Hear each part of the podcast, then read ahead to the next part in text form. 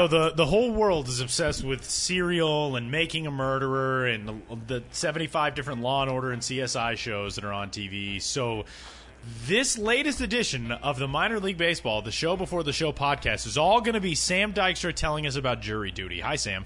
Hi. Um, I guess this is going to be disappointing because I, yeah, I legally cannot say. Oh, come on! I know. Law. I, I've been sworn, and like I, I enjoy my free living, and I don't want to be, you know, What a ripoff. be thrown into jail myself for saying too many details about uh, cases and whatnot. So What a champ, though, Sam Dykstra is on jury duty all week this week and still find a time to record the 42nd edition, the Jackie Robinson edition of the Show Before the Show podcast. How's it been? Can you tell us how it's been at least? It's been it's been interesting. Yeah. I'll say that much. Okay. And just to update people on uh, what's happened since the last podcast for our loyal listeners, I think we joked last week. We were like, we did it on Wednesday because Sam has to pop in on Thursday for jury duty, but he'll Yeah. be back. Yeah, Well, that's what we I got assigned to a two week grand jury, um, so I'm still in the midst of that, and I will still be in the midst when we uh, tape next week's show as well.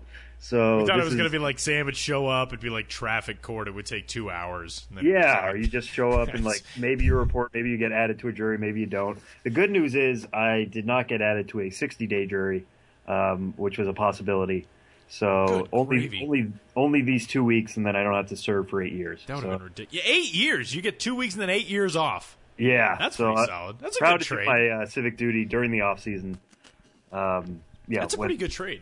Right? Yeah, I'll take it. I feel like I would do that. Hey, so welcome in. It's the 42nd episode of the Minor League Baseball podcast, the show before the show. I'm Tyler. He's Sam. We got a lot of stuff coming up for you today. Uh, as always, you can rate and subscribe and review the show before the show podcast on iTunes. You can also find us at MILB.com. You can find RSS feeds and all the other pertinent information for uh, non iOS users. But if you do, listen to the show before the show on uh, your iPad, your iPhone, your your MacBook Pro, whatever it is. Uh, give us a rating, give us a review. We've been looking for some new ones of those for a while, and uh, they're all good. The ones that we get are all good. Just uh, we need some more. So head on over and give us uh, some more of those whenever you get a chance. And thank you again for tuning into uh, in the doldrums of January. We're like in that stretch where it's like, ugh, man, it's gray. Everything's dead outside. It's like the worst. January and February are the worst. Yeah, there's a big storm coming. Yeah, you guys are going to get hammered. Right. I don't want to say finally because I think I said there True. was no storms coming last January, and then it was a horrid winter. So yeah, we're getting to the point where uh, the snow is going to fall, and then there's going to be no light for two months.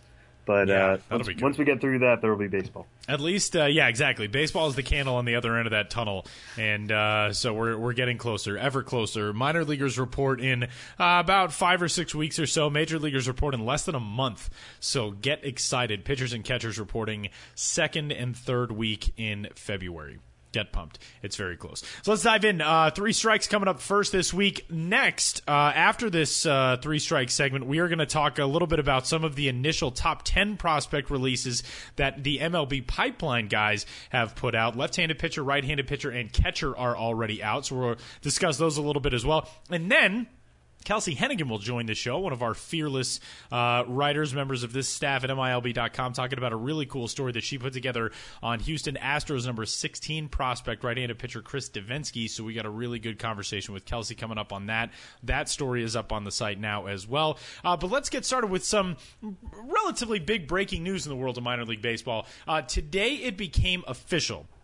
After 19 seasons, there will be no more Venezuelan Summer League. One of the lowest levels uh, under the minor league baseball umbrella will be shuttered for 2016. Um, that league has been, I don't want to say falling apart, but it's been shrinking for a while for a ton of different reasons. None of them basically are baseball related. But Venezuela has been thrown into a whole lot of turmoil in recent seasons. Um, the league had just four teams last year after the uh, Chicago, the Seattle Mariners pulled their team ahead of 2015. Ahead of 2016, the Chicago Cubs have decided to pull their affiliate out of the VSL, so there will be no VSL in 2016. Um, this doesn't have a huge impact on American MILB fans because the product you're going to get is going to be the exact same. And even with the lower level organization teams, um, you know, short C, the Pioneer League, the Appalachian League, uh, those leagues more than likely not really going to see a huge influx of guys from these VSL teams. But what it will affect are the Dominican Summer League teams and the Gulf Coast League teams, and to an extent, some of the the Arizona League teams, I would imagine as well. Um, but this is, you know, kind of the the closing of an era, and it's sad to see the way that this is has turned down for Venezuela. Yeah, and one thing I, I kind of keep coming back to when I'm I've been thinking about this today is just the effect this will have on on some of the kids. I mean, the Venezuelan league, the Dominican league, same way is that it, it's a great way of a lot of these kids get signed, some for very very little money, some for decently big money, but it's a good way of getting them into pro ball, getting them wearing the you know the Phillies, the Rays, the Tigers uniforms and feeling comfortable in their own land. You know, they know the area, they know the climate, they know all of that stuff, they know the currency. Um, so for the Venezuelan kids, and we know that you know there's been tons of really really good Venezuelan players over the years: Miguel Cabrera, Felix Hernandez, you know, Bobby Abreu, Johan Santana. The list kind of goes on and on. Um, for the the next generation of Venezuelan kids, um, they're going to have to immediately go elsewhere and this is an opportunity that they just won't have anymore. Um, you know, that's not uh, that ha- that's true of a lot of kids. You know, all around the world. You know, Colombia, Panama, they never had minor league baseball leagues quite like the kids in Venezuela did. But this was an opportunity that's kind of gone by the wayside. You know, they like you said, Tyler, they, they'll get their chances. They'll go to the Dominican leagues or Gulf Coast and Arizona leagues. Um, so they'll have their chances, but it just won't be in their homeland. And that's kind of what it comes down to. And Tim Brunswick, who is minor league baseball vice president for baseball and business operations, said, "quote With the gradual departure of teams from the VSL in recent years, and the fact that only three clubs plan to field teams in the league this year, the decision was made to suspend operations of the Venezuelan Summer League for the 2016 season. Several clubs that were formerly in the VSL will now field an extra team in the Dominican Summer League or Gulf Coast League to provide opportunities for their players to play." It's my understanding that most clubs will continue to operate academies in Scout Venezuela, but there will not be a league in Venezuela this summer. End quote. That's kind of what it comes down to. These guys are not going to be losing the opportunity, but if you're 16 years old and you're getting your first taste of pro ball, do you want to do it on a, a, several hour plane trip to go play in the Dominican Republic, come play in the U.S., or would it be easier for you, easier for your family to play at home? I mean, I think in a perfect world, nobody would have wanted to shutter the VSL, but so much has gone on in Venezuela, and according to this story, which is from our own Danny Wild, uh, really the key issues have been inflation, crime, corruption, and food shortages. There's been some political upheaval. There was a big election just a couple couple of months ago, um, in which people. I guess sort of started feeling like maybe the paradigm was going to shift, but that's been a very tumultuous country for a very long time. And I think one of the interesting things that comes out of this is arguably baseball infrastructure is going to be shrinking when the interest in baseball is going to be expanding. And this is a story I read, I want to say a couple of years ago now, uh, I believe by Ben Badler from Baseball America, who wrote that a lot of the growing thought in Venezuelan baseball is kids aren't really getting ahead by going to school, by going to college in Venezuela. You're not just go- getting out, graduating, getting a good job, and making something of yourself. That's not the way it's been there for the last several years. So, with that, there seems to be a lot more interest in a country that used to formally emphasize those things. Now it seems like there's a lot more emphasis on if you have athletic talent, pursue it. You can get a lot of money to leave the country and go play in the United States or go play elsewhere internationally. Uh, you can support a family. You can bring a family to wherever you are. So it's a little bit weird in that maybe there's going to be an increased uh, flux of very talented Venezuelan kids toward playing baseball, trying to play at a higher level. And now all of a sudden they may not have the exact same resources uh, going forward to try to get those careers started. So it's definitely not a perfect world situation. Uh, it's not something minor league baseball would have have wanted to do in a, a much better situation, but it is going to uh, really change the dynamic for how guys get into professional ball, especially from Venezuela. But like you said, it'll affect you know kids from Panama, kids from Colombia, from other areas of that region of Latin America. Yeah, and, and one thing I do, excuse me, want to stress too is that you know I, I, said this is kind of disappointing for the kids, but um, that doesn't mean it's not understand an understandable move. I mean, you talked about all the problems that Venezuela has had recently, and Um, it, you mentioned Danny's story. Danny's story brings up how you know Wilson Ramos was abducted, you know, in front of his mother's house in Venezuela, and there's there's all this stuff that's gone on there, just in terms of safety, in terms of the economy. Um, you know, you can see why teams are leaving, um, and that's what's led to all, all the rest. So I think you know teams just feel safer about their prospects, about people in their system, about the infrastructure that they would be building in places like the Dominican um, or you know Florida, Arizona, that kind of stuff. Um, so as as disappointing as the move is, that doesn't mean it's not understandable, which I think this is as well. And it's definitely not something that's just been limited to the last few years either. In September 2004, Ugueth Urbina's mother was kidnapped. People might remember that uh, right. back when yeah. he was with, I believe at the time, Oogie was with the Detroit Tigers, I want to say. Uh, but he, uh, his mother was kidnapped. His family didn't pay a ransom. She was later rescued, but it's something that's been going on for a long time. And so you hope that, you know, eventually down the road we'll see a reestablishment of that league, and that something like that would not be uncommon in a circumstance like this. But uh, one of the end of an era, uh, one of of the eras coming to a close um, in Latin American baseball due to um, you know some things that are very much out of the control of the baseball world. By the way, that does not affect the um, LVBP. If you've ever followed off-season baseball, the Venezuelan Professional Baseball League, um, that's kind of their main league, uh, and that is a, a, winter league from the northern hemisphere perspective. It's an off-season league, and that's where a lot of those guys go to play over the off-season. A lot of really talented Venezuelan ball players. That's not affected by this. So just a clarification there there. Um, strike two. Prospect projections continue. Despite grand jury assignments, Sam Dykstra still just dropping prospect projections. National League East, take it away. Yeah, so what I wanted to focus on for this one, um, you know, the, the kind of obvious rookie projection that I think a lot of people were looking for in this um, is a guy who I think might be the leading contender for N- NL uh, Rookie of the Year. It's between him and probably Corey Seager, you know, just off the bat. Um, Steven Matz in the Met, Mets system. Um, no surprise there that you know Steamer really likes his projections for next year. They got him for a 3.59 ERA, 8.8 strikeouts per nine innings, and a three WAR um, over 200 innings. I think the Mets would be very happy with that. Out of you know their top prospect, out of one of the top left-handed pitchers, pitching prospects in the game. Um, you know, a guy who pitched in the postseason last year. Uh, you know, very exciting, very exciting part of that really young Mets uh, rotation going forward, um, excluding Bartolo Colon, obviously the very not young member of that rotation at least to start until Zack Wheeler gets healthy. But um, you know, Matz the the projections like him to be just as good next year as we I think we were all thinking.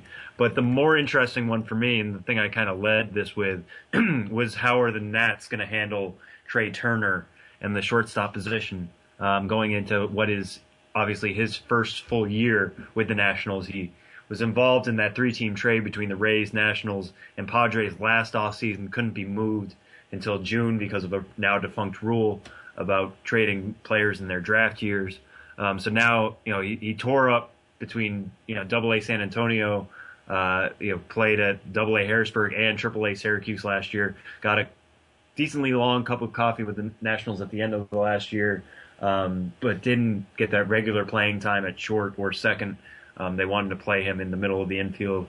Uh, so going forward for next year, um, Steamer actually does think he'll do very well. One thing we know about Turner, he's very fast. Uh, I think he's got a 75 grade on the 2080 scale for his run tool. Uh, Steamer has him for 23 steals over a full season. Um, they have him for a 2.2 WAR. And the interesting note about that WAR is that it is higher than either Danny Espinosa or Stephen Drew, um, two much more veteran members of the Nationals infield um, who are kind of competing for that shortstop job. Uh, you know, talking to some people in the national system, I think they're all excited for what they have in Turner. Um, they're all of them said he's going to be part of the competition um, come this spring. They definitely want him to go and take that uh, opportunity, and he'll get the chance to win the major league spot. I think the most likely thing that is going to happen is he's probably going to be sent back to Syracuse to start the year, just because uh, in terms of veteran moves and he has options left, obviously. Um, so that'll be easy. It'll be easier to get him playing time there. He'll be the Chiefs' number one starting shortstop no matter what. Uh, so Turner is definitely one to watch this spring in terms of that battle um, at the shortstop position for the Nationals.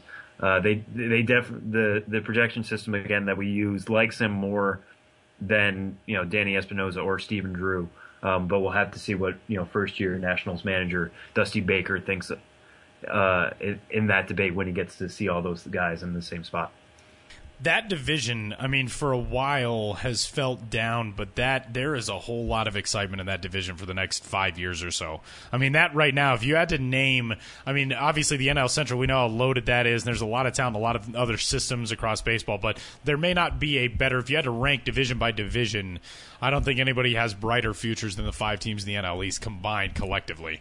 Yeah, well, the interesting thing for me, at least from our perspective, is that yes, we have the Mets and the Nationals, who are both very, very good teams, I think, right now. Um, certainly have playoff aspirations, both of which can reasonably believe that they have a chance to compete for a World Series title this year. But then looking at this from a prospects point of view, you also have the Braves and uh, the Phillies in that in that as well. So going through these projections, it just makes it so interesting to think what would J.P. Crawford do if he was in the majors this whole year? Um, you know, what about Mark Appel versus Jake Thompson? Uh, what about Jorge Alfaro in his first full year? You know, so there's a lot to chew on in terms of just young talent in this division as well. It's not just. I think the NL Central is very top heavy. Uh, you know, between the Cubs, the Pirates, and the uh, Cardinals, those are all interesting teams. Less interesting systems. This NL East has a mix of a good mix of that both. I think prospect projections continuing to roll out over the next uh, what'll that be four weeks now Yep. So this week coming up is uh, AL Central. So everybody AL fans, Central, AL Central teams can have that look to look forward to. Um, specifically, the Twins. We like talking about the Twin system a lot because there's a lot of talent there. There's a lot of major league ready talent. So that'll be, uh, I think, the focus of this one coming up next Monday. So keep an eye out for those, which will be coming out on Mondays for the next four weeks, leading us up to pitchers and catchers reporting for spring training. And we'll uh, get to strike three, which is uh, sort of an off the field story, which is about the field itself. There's been a bad drought in California, as we know, for years now. Uh, about five years, entering the fifth year now of a statewide drought is the Golden State. And that has affected pretty much every walk of life in California. And baseball teams, by far, uh, are not removed from that. I mean, that's a, a pretty obvious uh, uh, thing that is cut into the way that you would ordinarily operate an organization if you're a minor league baseball team and a major league baseball team for that matter. And our own Josh Jackson put together a really, really good, interesting story on what California teams are doing to really battle this drought, but also embrace the idea of being good stewards, of being conservationists, of being members of the community who are not irresponsible in the way they handle this drought. This is a really cool story, and it's one of those things. We'll talk about this with Kelsie later, but I love this time of year from our perspective because we get to branch out and do so many cool ideas for stories, so many creative things. Anything that we think of that we know we can make into a story, we pretty much get the green light to go for it. And this is one of the neatest ideas for a story that I would never have really thought about diving into the way that teams are able to not just deal with this, but try to thrive on a very difficult situation.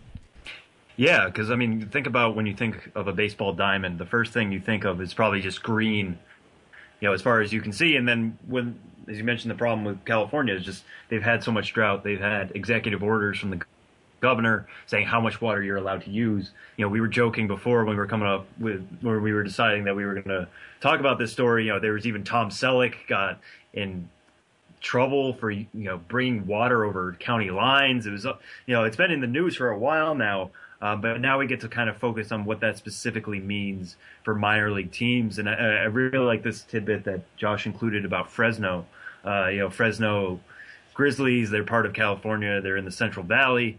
Um, but to those who don't understand, somebody like me necessarily, you know, reading the story, I didn't know this off the top of my head. Uh, Central Valley is kind of the agricultural center of, you know, such a big state like California.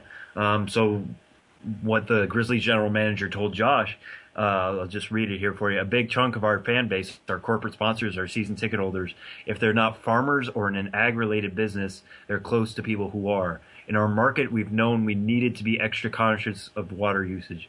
Being kind, kind of the fruit basket of America, we've had to be mindful that something that has a big impact, if not the biggest in the Central Valley, is water shortages. We didn't want to contribute to that. So it's not only just are we going to be able to water the field? It's are we shoving it in the fan, the faces of our fans that we're using all this water? They, they, there's so much layers to this in terms of just keeping the grass green. And it's not something that I think is going to get much better. I mean, droughts break, and eventually it's been a, a, pretty wet winter in a lot of parts of California, and that helps. But I don't think it's a situation where we're going to look back a few years from now and think, oh man, we're all just, we're, for lack of a better term, we're all just swimming in the water we get to use uh, for all these fields. So it's good for these teams to be able to adapt and realize that, you know, maybe this is the way it's going to be for a while. Um, and it, what's really interesting in Josh's story is the different modes of feedback that groundskeepers are able to get um, from things that they can use, whether it's irrigation systems or just the kind of the way that they, um, I guess, analyze a field and how it's doing in a given time. Um, but even you know from the what time of day it is, what the temperature is outside, what the wind conditions are like, what makes it the best time of day to water a field. It's really cool. It's a really interesting story. So it's up now on MILB.com. Really, really interesting stuff from Josh Jackson, and uh, as always, interesting stuff from Josh Jackson one of the best. And another one of the best, which we have coming up a little bit later on, is Kelsie Heneghan. We'll get to her story about Chris Devenski. But before that, we're going to talk a little top 10, some of the early picks of the best prospects of baseball from MLB Pipeline next.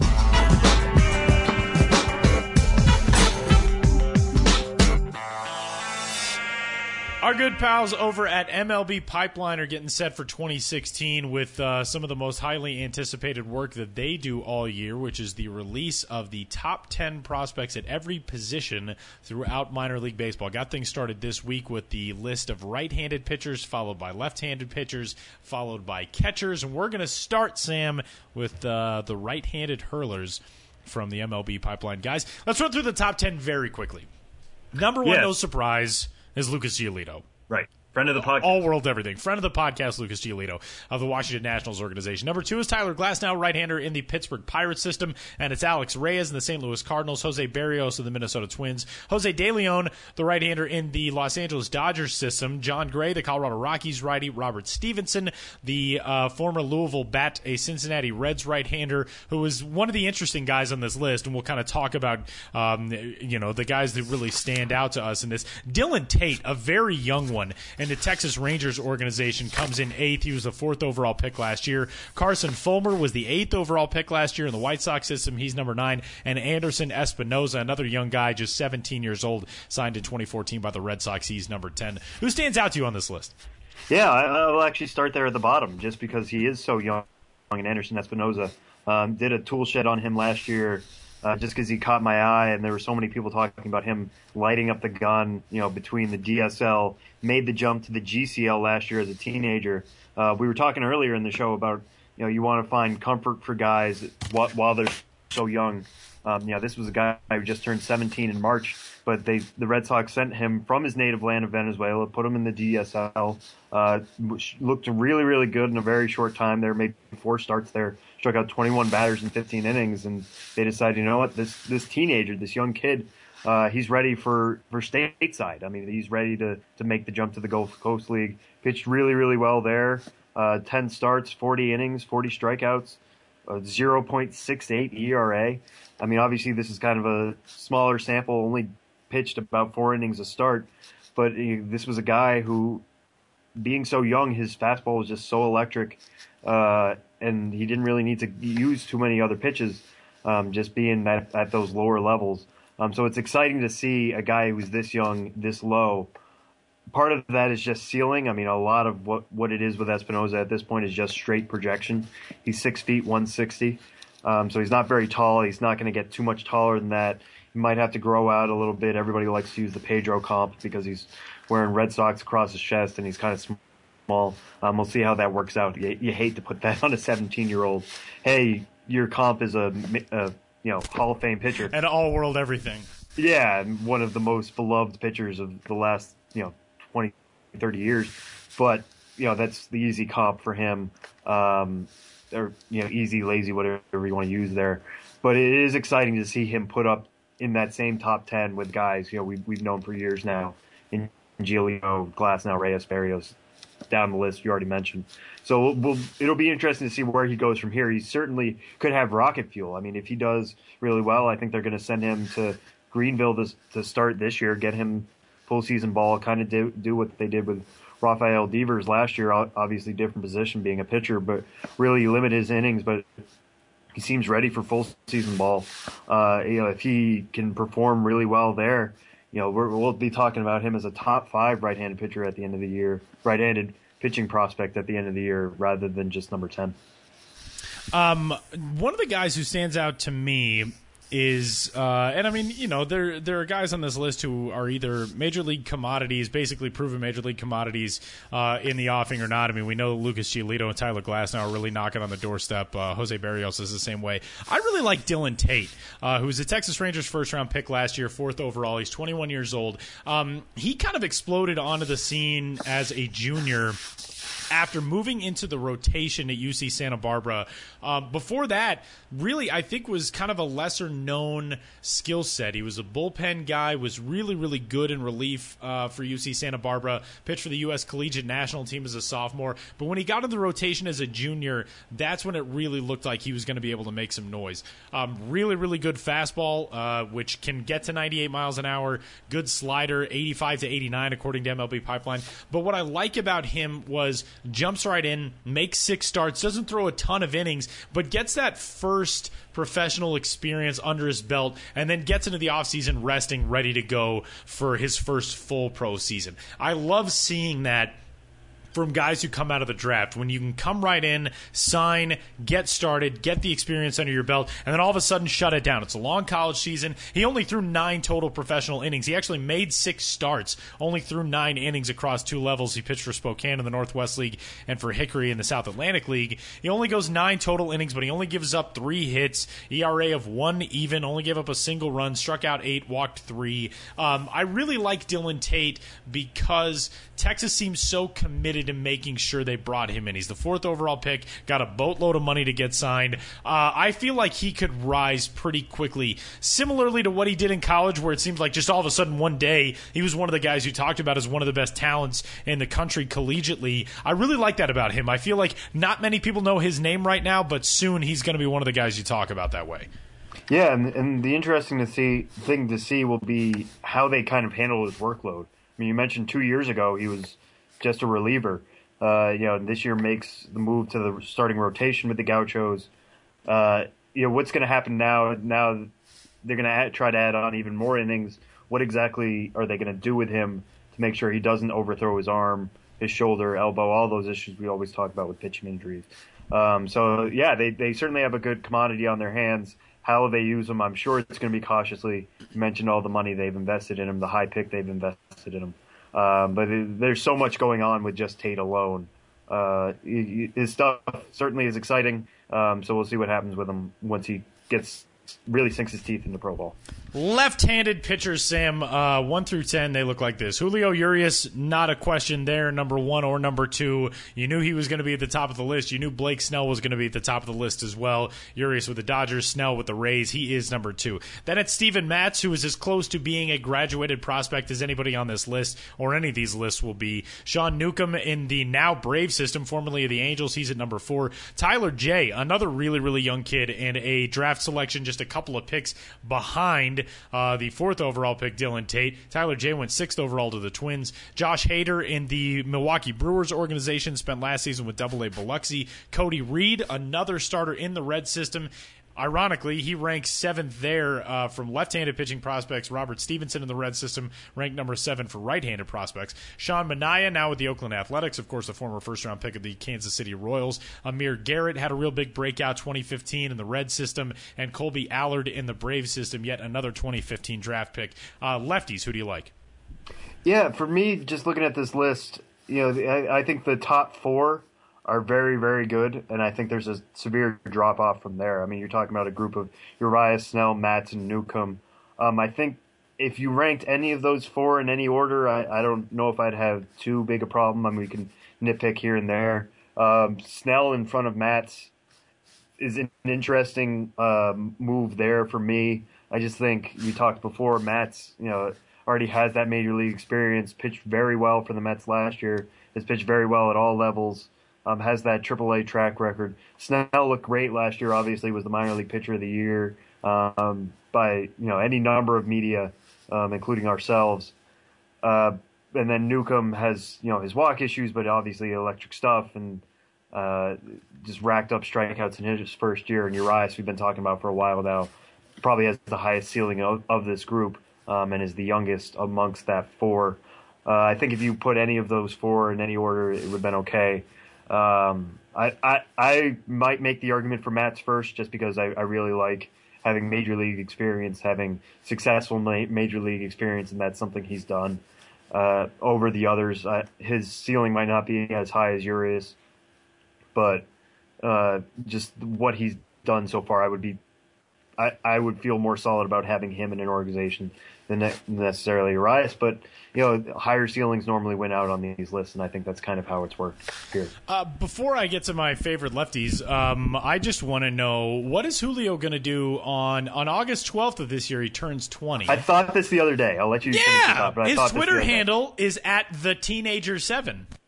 Because that's how we've all known him for so long. Like, oh, you got to see this teenager in the Dodger system, this teenager, young teen here, 17 years old, whatever it is. He's going to be 20 soon. Well, it's, it's he's seven probably just going to make away. it millennial seven, I guess. I don't know. the I get all that seven, whatever, whatever yeah, Dodgers millennial seven. um, yeah, I agree with the the top four, and uh, it's pretty. When you look at Steven Matz's numbers, you really realize how good he was at basically every stop last year, or at least the two that really mattered with Las Vegas and with the Mets at the major league level. Um, Snell and Urias, there's you can't go wrong with either of those guys. And Newcomb, I'm going to be very anxious to see what he does in a new system, um, especially with the way we know the Braves can develop arms. So that's going to be a lot of fun to watch. The guy who I have an eye on on this list is Sean Manaea, And I, I think that he, in large part, was kind of knocked down over the last couple of seasons because he did not just break out the way that most people expected him to. He was a competitive balance pick for the Royals, the 34th overall selection back in 2013. Came out of Indiana State. Looked like he was going to go maybe number one overall, and then had a hip injury, uh, partially torn labrum, I think it was, at Indiana State in his junior season fell to 34th overall, got to the Royals, but he just never dominated. And then battled injuries the beginning of 2015. Had an abdominal strain, a groin strain. Was really good after he went to Oakland uh, in the trade in July for um, Double A Midland in the Texas League. 6 0 record, 1.90 ERA. That was fantastic. But what I liked about Sean Manaea was how well he did in the Arizona Fall League. And I talked to him when I was down in Phoenix, and he said the thing that he was testing out in the AFL was a new grip on his changeup. And that was out of all of his offerings, that was his lowest graded one, a 65 graded fastball, 55 slider, and a 50 changeup. And he said he knew he was going to have to take some lumps with it, but he really felt confident about the fact that once he got it down, he would have a lot more confidence in that pitch. To be a successful major league starter, you need to have that effective three pitch or more mix. You can't go out there with a good fastball or great fastball, a good slider, and a changeup that everybody knows you're not going to offer, you're not even really going to show. You have to have that third dimension. That's what excites me about Sean Manaea. If I'm an A's fan looking for something to be pumped up about for his career, I think that's what gets me to the level where, yeah, we got a first round pick, a guy was at one time a candidate to go first overall. I just feel like that is the final piece of the puzzle uh, to come into line for him. Now, is he a frontline major league starter? I don't know. I don't think so. He's probably more of a mid rotation guy, but I really like that about Manaea that he seems open to doing whatever it takes um, to get himself to what people really forecasted for him. And not only that, phenomenal head of hair. Did you see the thing when he was at the? I believe he was at the uh, the rookie uh, business development, the thing that Major League Baseball put on for players uh, a couple of weeks ago. And the hair now is like he's got like a helmet, like this giant mass of curly. It's amazing. Well, amazing. oh yeah, no, I'm looking at it now. That is that looks like a wig. It's incredible. I know. It looks like a '70s superhero. Right. It, it's kind of the danger of baseball players wearing hats. Is that, that in some cases, I wish that they didn't have to because I think seeing their hair flow. We can appreciate it. Bryce, Har- Bryce Harper's one of those people. I think his hair flew. Absolutely. We would all be more appreciative, and uh, baseball might get slightly higher ratings. But with Sean Manaea and that hair on the mound, that would that would be something. There's not much as intimidating as that. It, well, yeah, maybe. Yeah, maybe it's harder to track the ball because you're just focusing on his follicles. Amir Garrett, another guy I think we both really like. Uh, he Oh, comes no, in number sure. nine on this list. Uh, fantastic season last year, 2.44 ERA and 140 and a third innings over 26 starts for Class A Advanced Dayton. So keep an eye on Amir Garrett as well. And last but not least, the most recently released of the top 10 catching pro- or the top 10 prospects by position is catching prospects going into the 2016 season. And here they are. Willson Contreras leads things off, the Cubs prospect. Then it's Gary Sanchez. We talked a little bit about Gary Sanchez in the prospect projections conversation last week in the Yankee system. Jorge Alfaro, who's going to be an interesting guy to talk about because we didn't see much of him last year because of an injury in June, but a very, very exciting talent. Reese McGuire, Pittsburgh Pirates prospect, friend of the podcast. Tyler Stephenson in the Reds organization. Elias Diaz, uh, number six in the Pirates system. Dom Nunez in the Rockies system. Jacob Nottingham. We had a Q&A with Jacob that Kelsie did. Uh, the now A's prospect, formerly an Astros prospect. Uh, he checks in at number eight. Max Pentecost, who is another one who we have not seen a lot about um, in his professional career so far. He's only played 25 games, and he still comes in as the number nine ranked catching prospect in baseball. And then Aramis Garcia in the Giants system, uh, catching prospects. This is a an interesting group because there are a lot of question marks here, but there's a lot of really high ceiling here. Yeah, the first thing that jumped out to me, um, I think, is that Willson Contreras got bumped up so high. I mean, I don't think he was really considered a top 10 prospect at the catching position coming into this year. Obviously, tore it up at Tennessee, 333 average, uh, OBP above 400, 891 OPS. Uh, you know, became a really, really interesting bat um, in the Cubs system. And feels like he could be almost not a, a missing piece as as far as far as the Cubs go, but they just have so much young talent at all the other positions. I think he's now the young talent at the catcher position. Um, it seems like they moved away, obviously, from Kyle Schwarber necessarily having a near term future at catcher. Uh, so Willson Contreras could be just another strong piece for the Cubs going forward, and shows you why they're willing to make the splash for Jason Heyward um, because I think they just know that they're not going to be paying that much money for their really, really high end young talent going forward. That they can go splash and make, you know, sign the best position player available. Um, so Contreras seeing him at the top here is really interesting. Um, another interesting thing for me is that the Pirates have two of the top six guys here, uh, Reese McGuire and Elias, Elias Diaz. Uh, both guys are, are defensive first. Uh, Diaz uh, played in a couple of games of the Pirates last year. Um, is going to be behind Francisco Cervelli this year, who's obviously a good defensive catcher in his own right in the Pirate system. Um, so both of those guys will be given time to develop. For Diaz, he's tw- 25 years old, just turned 25 in November. Um, so clock's taking a little bit uh, for him, but uh, you know if he can be a solid bat, I don't know if he's going to squeeze Cervelli out of the lineup, but he he will certainly be a interesting backup option for them, um, specifically defensively. I don't think they'll have much to worry about there. So if you're the Pirates, if you're the Pirates, if you're a Pirates fan, you must really, really like this list. I would imagine.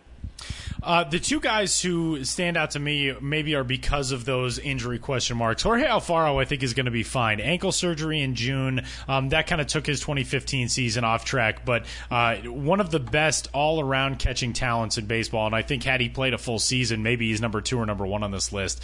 Um, he comes out of Colombia, was signed by the Rangers in 2010, and has really come a long way since he debuted. I remember when the Rangers signed him, it was one of those things where it was like, yeah, I mean, the sky's the limit because the tools are all there, but there is a lot of work that needs to be done. And I think still to a certain extent, He's raw in some areas, especially defensively, but um, there's so much talent there. There's so much potential there that it's almost like you just have to wait for the the mental ability to catch up to the physical talent. It's like the it's like the technology catching up. When when uh, what's his face who made Titanic when he made Avatar, James James Cameron. Cameron. James Cameron. He talked about how uh, he always wanted to make the movie Avatar, but he had to wait for the technology of animation to catch up. I always remember that interview, hearing about that, and thinking that's insane. But I think that applies to a lot of really athletic guys. You almost have to wait for that side of your persona to catch up to your physical talent. I don't know if that makes any sense. Does that make any sense, Sam? It makes sense, but I, I'm just I, making I, stuff up. No, that what you say makes sense. I just, I don't believe James Cameron but that's a story for a different podcast. Oh, okay, that's true. It That's definitely makes sense. Like there's certain things that need to catch up to others, um, and with Alfaro, I think that's certainly the case. Um, we'll see if the Phillies got you know bought him at the right time. Maybe they Yeah. bought kind of low Yeah. on him, and the Rangers saw something they didn't like from him, namely the injuries last year. Um, and you know, the Phillies are going to have to build up their own their own system, and that's what they're trying to do. And maybe he's the catcher of the future. Um, I, I kind of wrote about that a little bit in NL East projections last week. Um, you know, th- their catching options right now don't really seem anything more than just placeholders. So they would love for Alfaro to go and just run and take that job this year as part of what what should be a very very fun and interesting uh, Lehigh Valley team. He was in the Cole Hamels trade, of course, and uh, the other guy really stands out to me is Max Pentecost. Um, and I think the reason, again, is because of really his absence so far from professional baseball and the question marks that surround him as to what he's going to look like when he gets back on a field regularly. He was the 11th overall pick out of Kennesaw State back in 2014 by the Blue Jays. But since then, he's only played in 25 games. All of them were in that debut season in 2014. They're really, really good 25 games. He played for rookie level Bluefield and then Class A short season Vancouver in the Northwest League. Batted slash line 324, 330, 419. Really good numbers. But that's all we've seen from him. He had surgery to repair a partially torn right labrum in October of that year, had a cleanup procedure last spring, spring of 2015, which wiped out his entire 2015 season.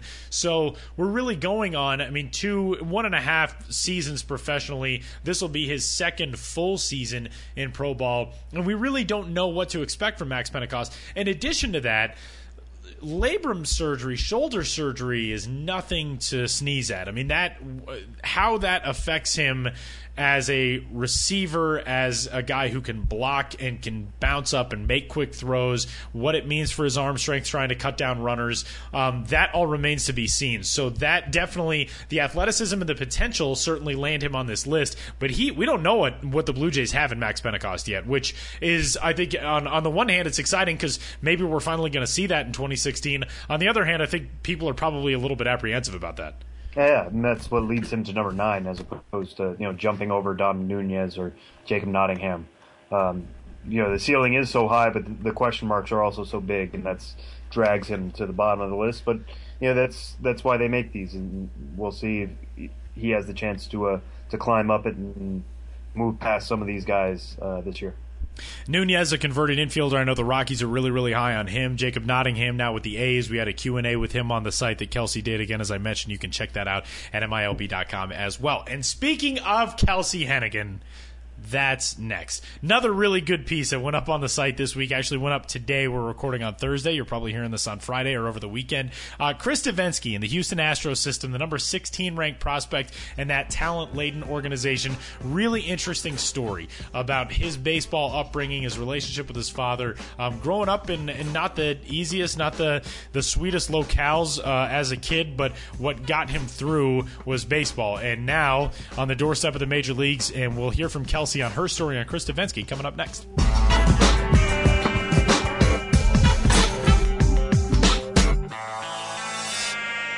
Are kind of past the uh, the postseason um, slate of content that we put together for MILB.com. We're past Organization All Stars and you know naming some of our top performers of the year. And this is one of my favorite times of year because we get to dive into stories, which is really cool. And Kelsie Heneghan joins us, one of our writers on the site, one of our best writers on the site, as everyone is. and uh, this is a really cool story, Kelsie. You got to talk to Chris Devenski, who is the number 16 prospect in the Houston Astros organization. First of all, welcome back to the show. I think you're one of our uh, our first time returning writers.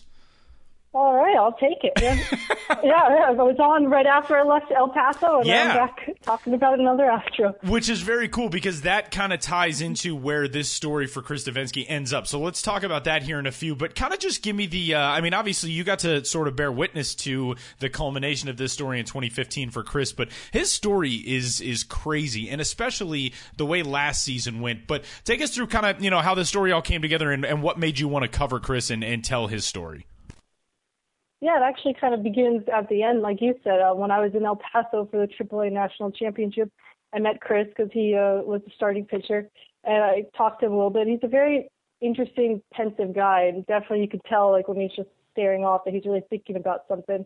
And just when I was talking to him, I was asking about what it was like to pitch in that game and to do so well. Um, and he was just talking about all that he's had to overcome. And I was really curious about that. Obviously, I didn't have time to dive into that um, right after the game and everything, but I kept kind of coming back to this idea of like how much he's had to overcome. And I'm sure there's a lot of players who have stories similar to Chris.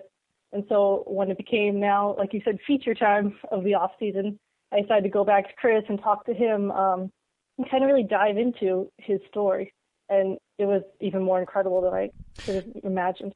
Chris, uh, coming out of high school, ended up playing as a two way player at Golden West Junior College in Huntington Beach, California. Then he transfers to Cal State Fullerton. Um, but his background is not He's not one of the guys who you look at as, oh, California kid, probably grew up pretty well off, went to a really good high school and all that kind of thing. He's definitely a much different story than a lot of those guys that we hear about.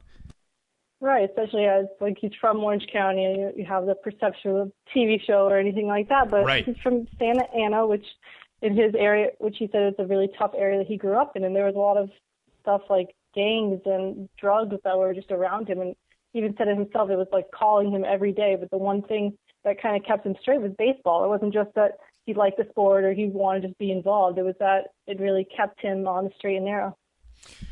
So for a kid like that, grow up and actually as a kid he used to go to games at cal state fullerton uh, and then later on he's playing in that program which is one of the you know most hallowed programs in uh, in all of college baseball. Gets drafted by the white sox. He's eventually shipped into trade to the astros. But when you look at his numbers early on in his minor league career i mean you could tell that he was a guy really struggling to find his way. And it seems like things really all turned a corner for him in 2013 really really struggled with class a advanced lancaster gets sent down to quad cities full season class a and at that point you're looking at a guy who i mean by no stretch is is an old guy but at 22 23 mm-hmm. years old you're getting a little old for that midwest league level and then all of a sudden it seems like something clicked what was the big change for him uh, when he really started to get things figured out especially into 2014 yeah i think that how bad he did, I guess, in 2013. He said it really lit a fire in him and really just made everything just kind of click for him. He just was driven to never have that terrible feeling of having an eight ERA or being demoted again.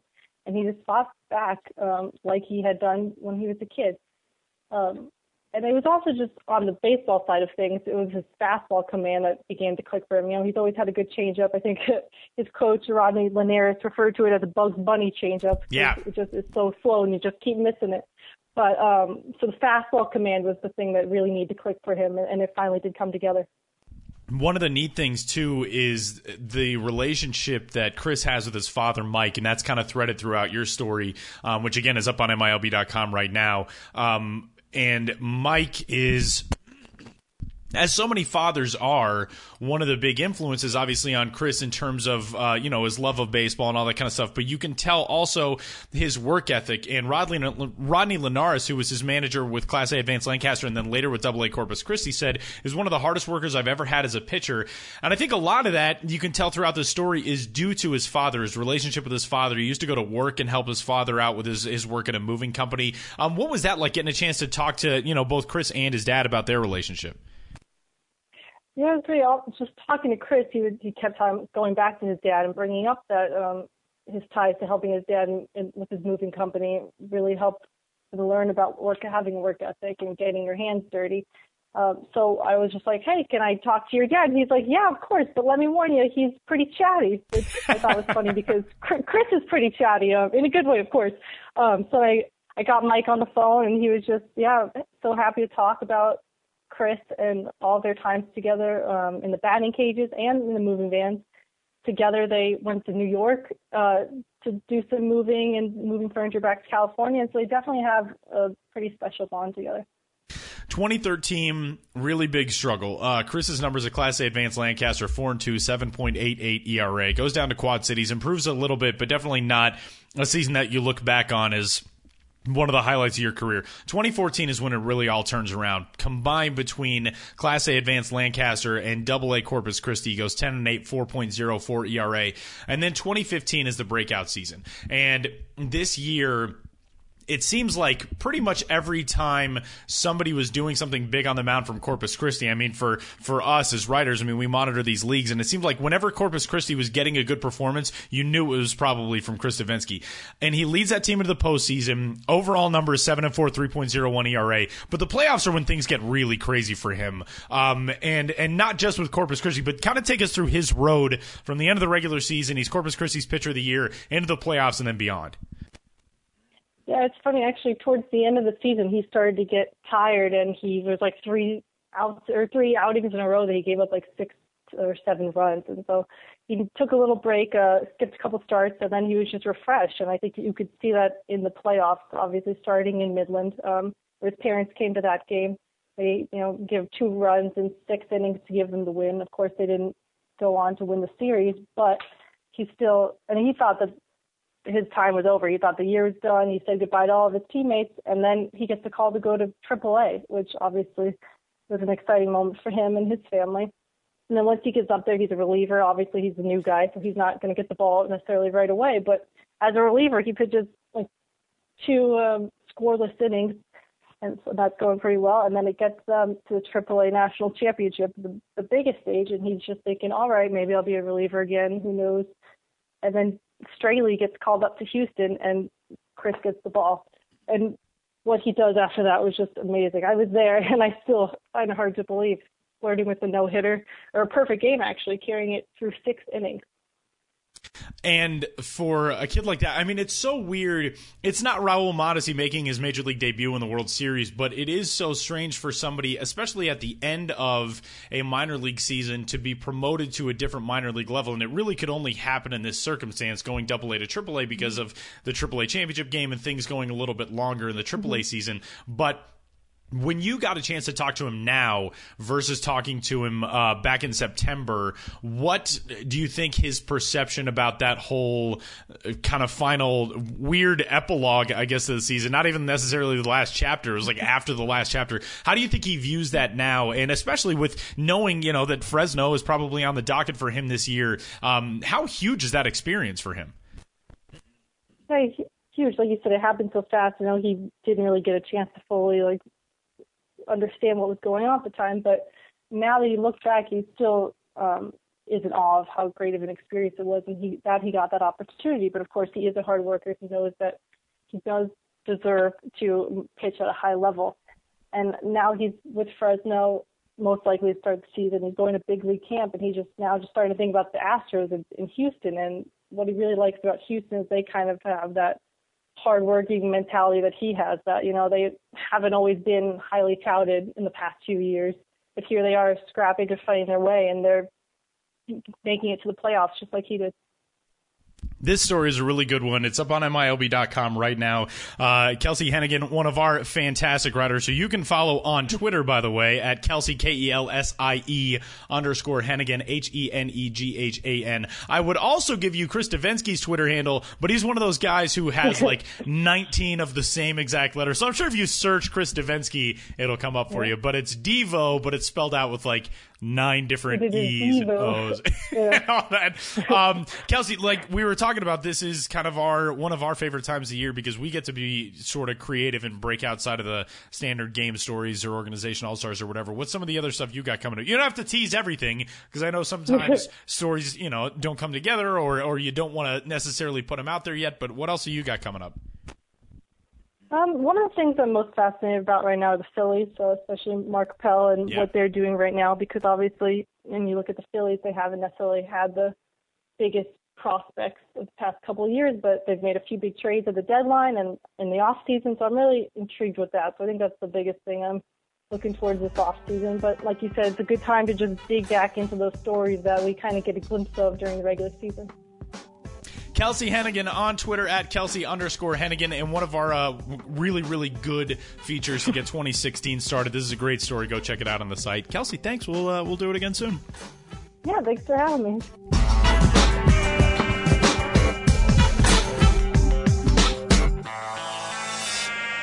Again, you can follow Kelsie on Twitter. She's at Kelsie underscore Heneghan. And a big thanks to her for joining us. That story on Chris Devenski is up on the site right now. And uh, again, this is such a fun time of year for us because we get to tackle a lot of really, really cool stuff. Um, feature stories and player profiles and prospect Q&As and historical things. And uh, I like this time of year. I like the, that's the thing that saves the January and February doldrums is like, well, at least we get to write about fun stuff. That- yeah, that's one way to do it. it. It's, I mean, it's so much more fun to just to dig into things. Yeah. Um, when it, in terms of the season, games happen every day. There's new things happening all the time, which is obviously exciting in itself. But now you get to just dig so much deeper into guys' stories, into their backgrounds, and get them for a little longer than just 10 minutes after a game.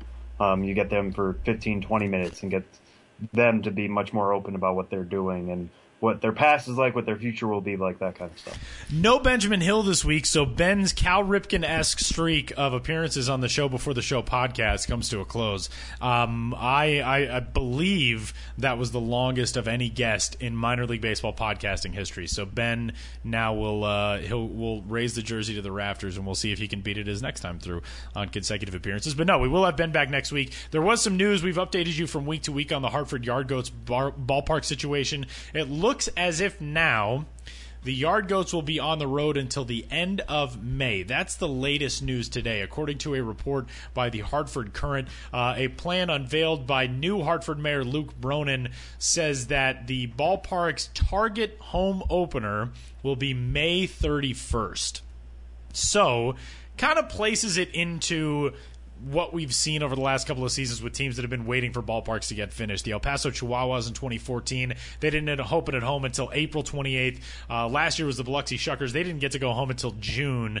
So this seems pretty well in line with that. Just going to be a long first couple of months for uh, for the Yard Goats to get the season started. Yeah, and that's just going to push back, you know, the anticipation of, uh, you know, people in Hartford who had been long waiting for this. Well, not long waiting, but you know, waiting with high anticipation uh, for this to finally come. At least now we kind of have a solid date. There's still, you know, this isn't necessarily set in stone yet. Um, you know, every every verb we have to kind of use with this is like may, might, that kind of thing.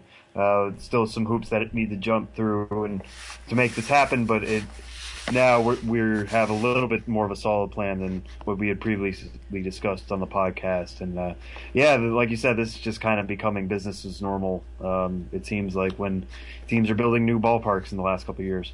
As it looks like right now, that would push the Yard Goats to 28 home dates missed to start the season.